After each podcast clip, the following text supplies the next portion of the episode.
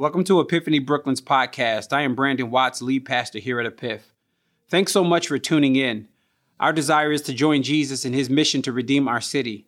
May God bless you as you listen and consider subscribing so that you can tune in each week. Grace and peace. Well, good morning, Epiphany Church. I don't know about y'all, but I would give anything to hear Gabe say Yerp one more time. So maybe we can get him to do that next week. Uh, man, what an honor and delight it is to be here, gathered with God's people. Happy New Year. It is a new year. Gabe is in here. So, Gabe, can you just do a yerp one more time? I don't know if y'all heard that, but it's the 2021 Gabe. Man, it's so good to be logged on with you guys. Uh, welcome. If you're under the sound of my voice, uh, really, uh, honestly, number one, you made it. Uh, that's a big deal. That is something to just stop and pause and reflect on. But also, number two, realize that it is sheer grace that you have made it into a new year. Uh, let me rush to publicly welcome our first time visitors or those of you who are logged on for the first time. It's a big deal, and we are grateful that, you, that you're here. It's a few things you should know about our church. Uh, number one, our church loves Jesus, so you'll hear a lot about him.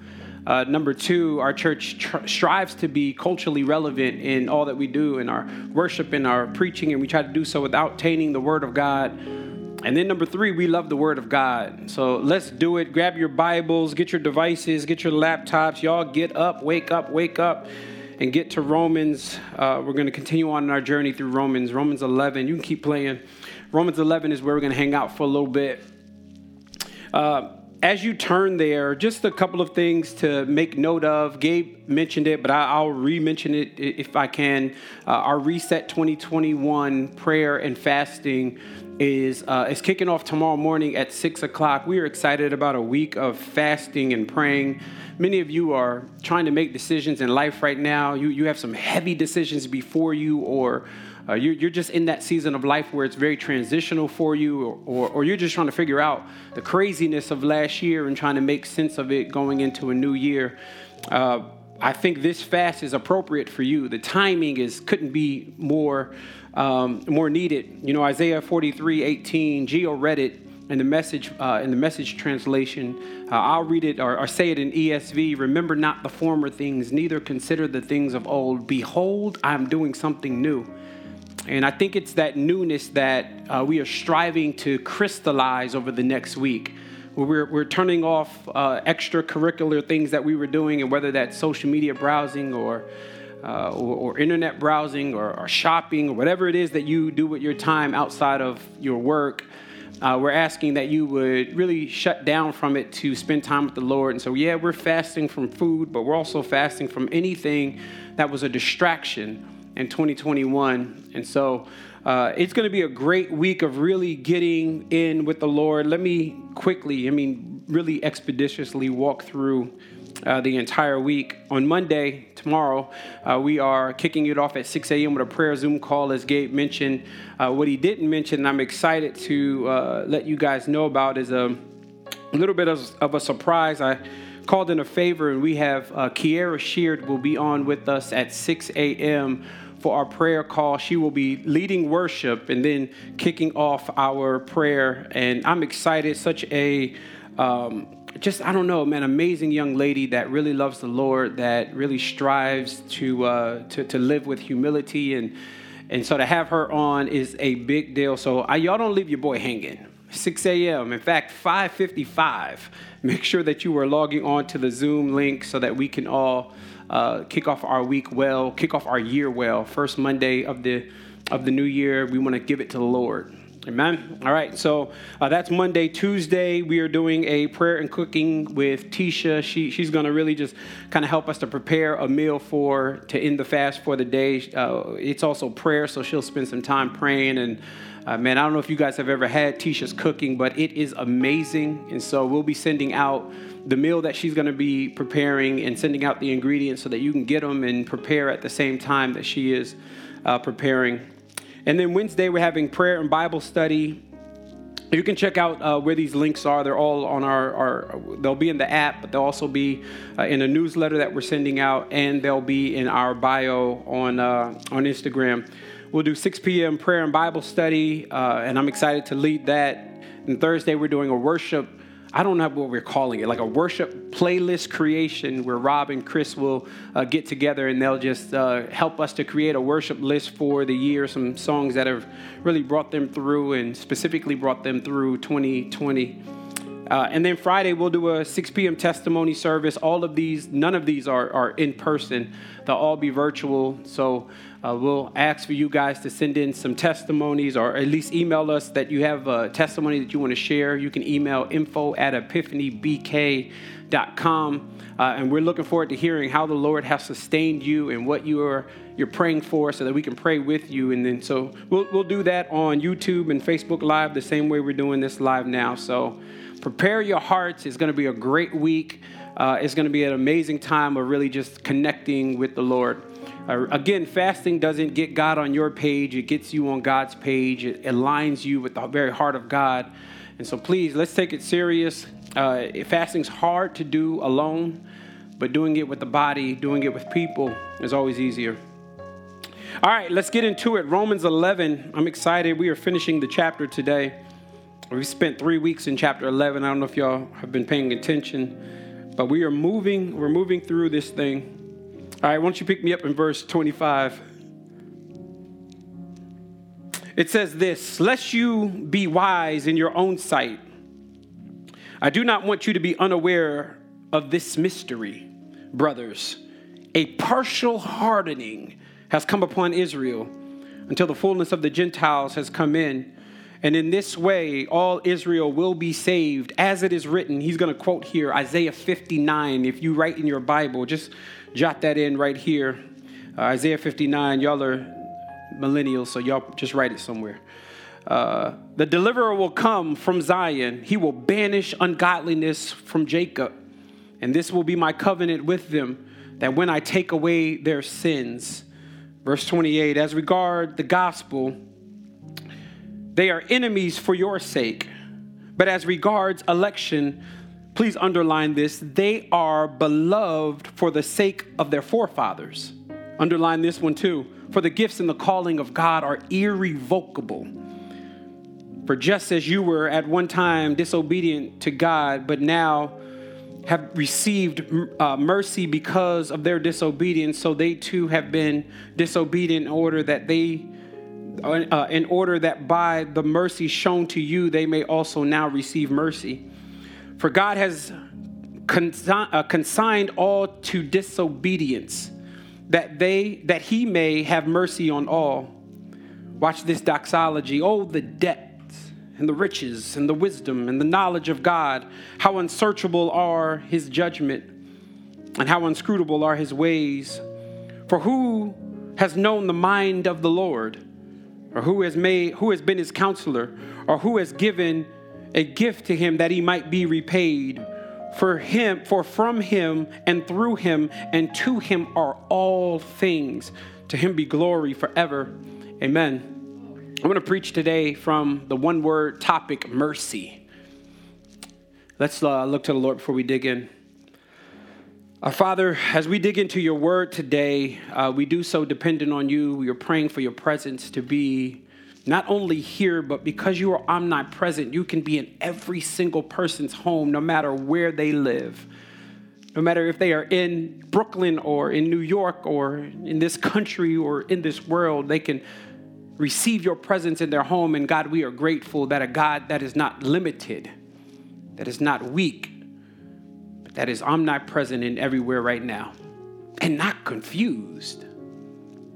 But thank you, Lord, for your presence. And I, I, pray, oh God, that as we dig into your word, that you would enlighten the eyes of our heart, that we may behold the wondrous things out of your word. It's in Christ's name we pray. Amen. Mercy is my topic. When I was a kid, uh, my friends and I used to play this game and, and, the game was actually called Mercy. I don't know if you guys remember that game uh, where, where, you would interlock fingers with somebody else, and then you would count to three, and then you would start to bend their wrist. And the, the goal was, was to exemplify dominance or, or, or to, to give some type of pain to where you break the other person down to the point where they are screaming out for mercy. I never was good at that game. I didn't get nice with these hands until I got a little bit older. Try Jesus, don't try me. But there was one point where I just wasn't good at the game. And I knew I wasn't good at the game when my sister used to beat me constantly over and over and over again. But do y'all remember that game? Anybody in this room remember that game where you would lock those fingers and you pull down and you'd be screaming and you'd be going, ah, mercy, mercy. And if we're not careful, this idea of exemplifying dominance or overpowering or inflicting pain or outmaneuvering your opponent in order to have them cry out for mercy, sometimes I wonder if this is the concept of mercy that we have when it comes to God. I wonder if, if, if we think that God is really sitting in heaven and he's locking fingers with us and he's breaking us down until we are screaming for mercy. I wonder if that's how we view our relationship with the Lord. Here's my question Is that an ac- accurate representation of who God is? Is that an accurate picture does that demonstrate the mercy that God has shown you? Here's what I know about, uh, about mercy that Paul, in our text today, he begs to differ. He does not see God sitting in heaven but breaking us down, but he sees mercy as not dominance, but he sees mercy as kindness. He sees mercy as love. And many people struggle with this idea of God being a loving, merciful, kind God because we automatically assume that the God of heaven, the Father of all, is like our natural fathers. And many people who have grown up without a natural father or grown up with a uh, dysfunctional father, many of us automatically assume that that is God, but God is love and God is kindness. And the way He shows that to us is through this idea of mercy. When we first started this chapter, Paul was very serious about making sure that you understood that God didn't cut Israel off. Yeah, yeah, he was upset with Israel because they denied the very king that he sent, the Messiah, Christ, the God in the flesh. They denied him. But he, he's very clear in our passage today that the hardening of Israel was a, the, notice the word that he uses in 20, verse 25, a partial hardening. In other words, it was purposeful. In, in, other words, it allowed the Gentiles to be grafted in. Remember, he talked about that in chapter 11 as well. But it also allowed Israel to know that God doesn't play when you denounce Jesus, when you denounce his son, when you denounce the Savior and the sustainer of the world. I have three points that I think, uh, and we're not going to be long today. I have three points that I think exemplify the verses that we read today. Here's the three points I have. I think they'll pop up on the screen. Point one God keeps his promises despite our failures. Let me say that again God keeps his promises despite our failures. Point two God shows kindness despite our disobedience. And point number three, he receives our worship despite our imperfection. Let's go back to point one and dig through the text. God keeps his promises despite our failures. Watch this, verse 25. Lest you be wise in your own sight, I do not want you to be unaware of this mysteries of this uh, of the mysteries, brother. Brothers, a partial hardening has come upon Israel until the fullness of the Gentiles has come in. And in this way, all of Israel will be saved, as is written, the deliverer will come from Zion and will banish ungodliness from Jacob. And this will be the covenant that I will take away their sins as regard to the gospel. They are enemies for your sake, but as regard to election, here's what I wanted to get to. They are beloved for the sake of their forefathers. The gifts and the calling of God are irrevocable. Let me say that again. The gifts and the calling of God are irrevocable. Let, let me try to make it a little bit more plain. The gift of salvation is irrevocable. Do you understand what this idea of irrevocable means? It, means leaving no regret. Whenever God saved you, He does not have regret uh, when you make a mistake, when you've made a failure, when you've made a bad decision. The gifts and the calling of God are irrevocable. In other words, when God makes a promise, God is sure to keep it. God does not go back on his promise. I don't know about you, but I'm grateful that when God made a promise to me that I would be saved, that he said it was eternal salvation. Because if I could lose it, it's temporary salvation. But God is like, I'm a promise keeper, and the strength of the relationship is not on you, but the strength of the relationship is on God, his gifts and his calling, according to the text, are irrevocable. God makes promises, and he's sure to keep them. Pastor B, what are the promises that God has made in this passage? What is he talking about? Well, he's made a promise with Israel back in the Old Testament where he looked at Israel and he said, You are my chosen race. You are my people. And Paul wanted to make sure that Israel understood that despite the fact that he chewed them up at the top of the chapter. Remember, he still says God has not rejected his people. He said he's talking to Israel, not to Gentiles right now. He's talking to Israel and saying, God in the Old Testament made a covenant not with you, but with your forefathers. In fact, it says that in verse 28 they are beloved for the sake of their forefathers. Then he goes in to say, the gifts and the calling of God are irrevocable. Let me help you. When God saved you, he does not save you with the intent that he would not sustain you all the way through until he comes back for us. Yes, God makes a promise of salvation, but He keeps it. And here's why you should be rejoicing because the reality is, many of us should have lost it a long time ago. But the fact that God maintains the relationship shows me that this text is true, that his gift of salvation is irrevocable. Meaning, I know you messed up, but his gift of salvation is irrevocable. I, I know you've made a mistake, but that mistake doesn't mean that he went back on his promise to you. I know you've made a bad decision in 2020, but now that you've made it to 2021, you logged on for me to tell you that God does not subscribe to the cancel culture. God doesn't see you make a mistake and then disown you. God doesn't see you mess up and say, uh uh-uh, uh, he not mine, she, she's not mine. No, he says, I love them. I put my blood on them. And because I put my blood on them, I do not go back on my promise. His gift of salvation is irrevocable. And the reason that, it, uh, that Israel can experience God unchangeable mercy is because God made a promise to Abraham, and He made a promise to Jacob, and He made a promise to Isaac, the forefathers. And what I love about this passage is He does not make a promise to Abraham, Isaac, and Jacob, and then because of their righteousness, it, has been extended to all generations. That's not what happens. He says, no, because they're fools and they mess up too. I still got to keep the strength of the relationship on me. And so he makes a promise to them. And whenever he makes a promise, he keeps it. Let me try to bring this to 2021 real quick. God has made a promise to many of you. Some of you sitting right in this room, God has made a promise. Yes, the main promise that he's talking about is salvation, but there is a secondary application, whatever promise he's made to you, God is sure to keep it. Me put Bible here. Numbers 23, verse 19 says, God is not a man that he should lie, nor the Son of Man that he should change his mind. I am grateful that I serve a God that fulfills his promise because I realized a long time ago that I don't uphold my end of the bargain, but God always upholds his end of the bargain. When I'm unfaithful, God is faithful. When I'm uncommitted, God is committed.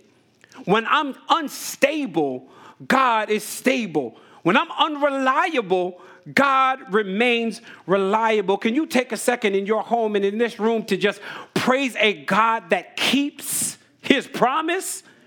God is able to keep every promise that he's made. Do you know how many promises are made in this, this book? These 66 books that make up the Bible, do you know how many promises are in here? 1956, Time Mag- Magazine ran an article, and the article was a, was a study that this guy, that this professor in Canada did. This, this professor by the name of Everett Storms, he did a detailed study on the promises of God written through Scripture. It took him a year and a half to complete it, 27 times of reading the Bible cover to cover. He tried to capture in detail and write down all of the promises that God have made. You'd be surprised to know that 8,810 promises are made from God to man in the scriptures. And, if I know God well, and if I understand God's character, He plans to fulfill all 8,810 promises that He's made to man. God is reliable. When people are independable, God is dependable. When, when, when, when people are not consistent, God remains consistent. God is a promise keeper. Would you do me a favor and just type that in the chat room for me? God is a promise keeper. And I don't know what promise he made to you, and it may feel like it is denied, but just because it's delayed doesn't mean it's denied. And there, there is somebody that's out there right now holding on to something that God said, and there's somebody else that's really ready to let go because you think, because it hasn't happened yet, that God doesn't fulfill his promises. But you logged on today for me to tell you that the gifts and the calling of God are irrevocable. He doesn't go back on them. So, in other words, God keeps his promise despite our mistakes or despite our failures. Point two, God shows kindness despite our disobedience. Pick me back up in verse 30. I hope y'all rocking through this text with me. Verse 30 says this For just as you were at one time disobedient to God, but now have received mercy because of their disobedience. So they too have been disobedient in order that by that that by the mercy shown to you they may now receive mercy. For god has consigned all to disobedience that he may have mercy on all. Paul says to the gentiles now he stops talking to, to the jews and now he says to the gentiles don't forget that pre-salvation you were disobedient I, I, know the Jews have, have messed up and I, I know they've rejected my Messiah, but don't you think that you weren't disobedient to me as well? He, what he's doing is Paul is calling them to remember life before they met Jesus. Can, can you do that for a second? Just get on your mind life before you met Jesus. Get, get, get on your mind the deceitfulness before you met Jesus. I know you think you are a good person. Get on your mind the sexual promiscuity before you met Jesus. Get on your mind the self righteousness before you met Jesus. Get, get on your mind the, the gossip and the slander and the lack of character and the moral corruption. Get on your mind. Get on your mind the rejection of Jesus before you met him. Here, here's where you should praise because despite the fact that you were disobedient, God still lavished love on you. God still gave you mercy. God still extended grace. In other words, God's kindness, God gives us kindness and mercy despite our disobedience. You and I don't deserve it. We didn't earn it. There was nothing in us that was lovable, but God said, I love them anyway, and so therefore I must extend to them mercy despite their disobedience. I don't know if you've picked this up, but in, in the verses I just read, I read verse 30 to uh, verse 32, and between verse 30 and verse 32, four times he uses the word disobedience. But Paul chases the word disobedience with mercy because four times in the same passage, he uses the word mercy. It is almost as though Paul is saying every time you are disobedient, God chases it with mercy. Every time you messed up, God chases it with mercy. Every time you had a failure, God chases it with mercy. And here's what I love about the God that I serve He did not only chase your disobedience with mercy before you met Jesus, but how many of y'all know we need some mercy even after meeting Jesus? I don't know about you, but I messed up a few days in 2020. But I thank God that I serve a God that despite my disobedience, He chases it with mercy. Every time you've met, get on your mind that one mistake that you made last year. That that one mistake that you were like, ah, I can't make. Nobody know about it. By God's grace, that thing ain't come out on social media. By God's grace, nobody I wasn't exposed. By God's grace, no, my family and friends don't get that on your mind and know this. He chases it with mercy, not for you to do it again, but because of his mercy, you should be so enamored with how gracious he is that you say, God, I can't do that no more. You, you covered it. You, you, you've allowed me to get to the point where I can repent to you. God, you are merciful. God shows kindness despite our failures. This is what makes coming into a new year so special. This is, this is what makes the fact that you are breathing right now so unique. This is what makes when the clock struck, struck 12 o'clock on New Year's, this is what makes it so powerful because you shouldn't have made it out of 2020. I'm gonna just be honest with you. Your tombstone should have 2020 on it because many people did not make it out of 20. But if you made it out of a crazy last year, you ought to give God a praise wherever you are in your house, washing dishes, laying in the bed, whatever it is you are doing, you should put down the fork, stop eating the pancakes, and give God praise because He's extended mercy. He chased your disobedience with good mercy. God keeps His promise despite our failures. God shows his kindness despite our disobedience. And finally, don't miss this he receives our worship despite our imperfections. Now, what I love about Paul is, see, Paul, Paul, Paul has to be charismatic. You, you, Paul has to be Pentecostal. You, you, can't, you can't convince me otherwise. Here's why I know that. Because Paul often gives good theology, but then he always follows up with a praise. Always. Paul in chapter 11 has been hammering the Jews. He's been hammering the Gentiles. He like, listen, y'all all made it in by mercy. Ain't none of y'all that dude. All of y'all just made it. He's giving us good theology. He's giving us some hard pills to swallow. Go back to chapter 9. Chapter 9, he gave us some hard truths. But he gets to the end of chapter 11 and he stops giving them theology and starts praising. Look at what he says here in verse 33. This is called a doxology. All the depths and the riches and the wisdom and the knowledge of God. How unsearchable are his judgments. How unscrutable are his ways. Now he's going to couple two Old Testament passages here Isaiah 40 and Job 41. He just links them together. For who has known the mind of the Lord, or who has been his counselor? or who has given a gift to him that he might be repaid for him for from him and through him and to him are all things. To him be glory forever. In these last verses, Paul stops giving us theology and he allows his theology to move into a doxology. A doxology is nothing more than ascribing praise to God. That is different than a benediction. A benediction pronounces a blessing over the gathered assembly, but a doxology forgets the assembly and gives praise to God. What Paul does right here is Paul stops giving them theology and he says, Look, my theology is not the means to an end. Theology always leads to praise. Don't miss that. See, we're not going through the book of Romans for you to take notes.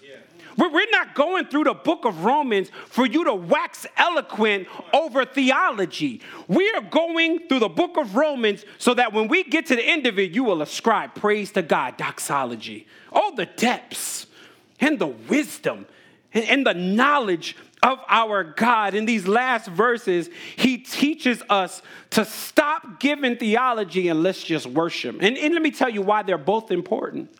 It is important for you to have theology because theology helps you to understand the one that you are worshiping. See, I'm grateful for, for Jeremiah. Jeremiah is not going, he's not just to get up here and sing. He's going to make sure that he exhorts so that you understand the one that you are worshiping. It is nothing worse than mindlessly worshiping. It is nothing worse than worshiping a God that you don't even know. So it is important for us to sit down and take notes and unpack and study and stop the surface reading 2021. You should go deeper in theology because theology is nothing more than a study of God. But don't get it twisted. It doesn't stop with theology. Theology always moves into praise. If your theology doesn't lead you to praise, I don't want it.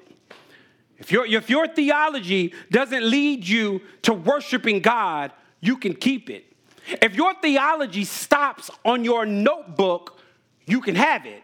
Because I want that theology that when I'm done with it, I start walking around my house and saying, Oh, the depths and the knowledge and the wisdom and the power and the might of the God. I want to worship a God that I know about. I'm feeling a little excited this morning because I made it out of 2021, and it's nothing like starting a new year on worship. See, this is why at 6 a.m. in the morning, we are getting up, we are brushing our teeth, we are washing our face, and we're to get on a Zoom prayer call. This is why, see, when I read this verse last week, this, this doxology, I, I text Kierra real quick and I said, listen, I really need you to lead us in worship to kick off our fast she said oh, immediately, yeah, absolutely. And the reason why is because we understand that how we start our 2021 is how we end it. You need to start it in worship. You need to start it by praising God. Some of you right now in your house, you, you need to walk around and just start thanking God. You need to get real charismatic. You need to walk around and just say, Hallelujah. God, I thank you for you being a promise keeper. I, I thank you that despite my disobedience, you still allowed me to make it to a new year. I thank you that you have a purpose on my life. I thank you that you have a calling on my life. I thank you, oh God, that you didn't allow me to just be snuffed out by COVID 19, but still, I'm still here. It's nothing but your grace, it is nothing but your mercy. So you need to worship Him. That, that's what God, what God wants from you in 2021 is more worship. That's what he wants. He wants you to get out of your comfort zone and stop being contemplative and collective and cool, but he wants to see worship. And maybe you're sitting here going, Well, I don't, I really don't know. Like Paul had a better relationship, so Paul knows what to worship him for. I don't know what to worship God for. I don't know when to break out or why to break out in the doxology. Maybe you need a reason. Here's a few reasons because he's brought you out of a crazy 2020. Do you need another reason because he died on the cross for you? Do you need another reason because he took you from spiritual death to spiritual life? You need, you need another reason because he took away your sins. You need another reason because he gave you his righteousness, a righteousness that is acceptable by a holy God. Without it, you and I wouldn't make it into heaven, but he gave you his righteousness, and these are things that we can worship him for. Oh, the depths and the riches and the wisdom and the knowledge of God. Listen, don't allow 2020, 2021 to be the year that you were praiseless. Don't allow it to be the year that you weren't thankful. Don't allow it, and really, honestly, the, the rest of the year, the, this beginning is the most important. If you were running track and you ran some of those, those, those, those fast, uh, uh, those fast events, the 100 or, or the 200, how you get out the block is the most important part of the race. How you, when they shoot that gun and how you run, how you get out is the most important. Because starting off is important. And here's what I know about 2021. How do we start off? How do we come out the blocks running well? We do it by worship. We do it by praise. We do it by understanding that God keeps his promise despite our failures. We do it by understanding that God shows his kindness to us despite our disobedience. And we do it by knowing that God receives our worship despite our imperfections. As I land this plane, you should know something about worship. You don't have to be perfect to worship God. You don't have to have it all together to worship God. God receives your worship despite your imperfection. Can, I know I'm ending, but can somebody type that in? He receives our worship despite our imperfections. So this is how we gonna end this thing. We just gonna slide into worship. We're just gonna slide into a moment where we can praise the God of heaven. I'm gonna invite Jeremiah up. I'm just simply gonna pray, and after I pray, I just want him to lead us. Lead us to the heart of God. Father, I thank you for this new year. We don't take it for granted. We understand, oh God, that it is your grace and your mercy that has brought us through. This year, I'm praying for new commitments. For some, it's a recommitment that some people need. We've allowed this pandemic to take more than just our jobs. We've allowed this pandemic to take our spiritual walk and our spiritual depth. Father, I know somebody that's logged on right now has been comfortable being a surface Christian. We don't dig deep, we just stay right above water. Father, this year you're calling for us to go deeper in our knowledge and understanding of you, go deeper in discipleship, go deeper in our commitment to investment in our spiritual walk. But at the end of that thing, God, you want to be worshiped. You want to be praised. And so, Father, would you allow us, would, would you burn in the hearts of your people a deeper level of worship and praise? I pray for new dedications right now. Somebody that has wandered off. Somebody that used to, they started out on fire. Somewhere along the line, they begin to be like the two disciples on the road to Emmaus in Luke 24, where they got cold, they got distant from you. But what brought them back was Jesus opening the scriptures to them, giving them theology that led to worship. Father, I pray, oh God, that for the rest of 2021, that we would give you two things a deeper commitment to theology, but a deeper level of worship. And the deeper we go with understanding and knowing you, the more crazy we should get with our praise. Because we understand that we should be dead. But it is your grace and it is your mercy. Help us, Lord, receive our praise, receive our worship that is given unto you. It's in Christ's name I pray. Amen.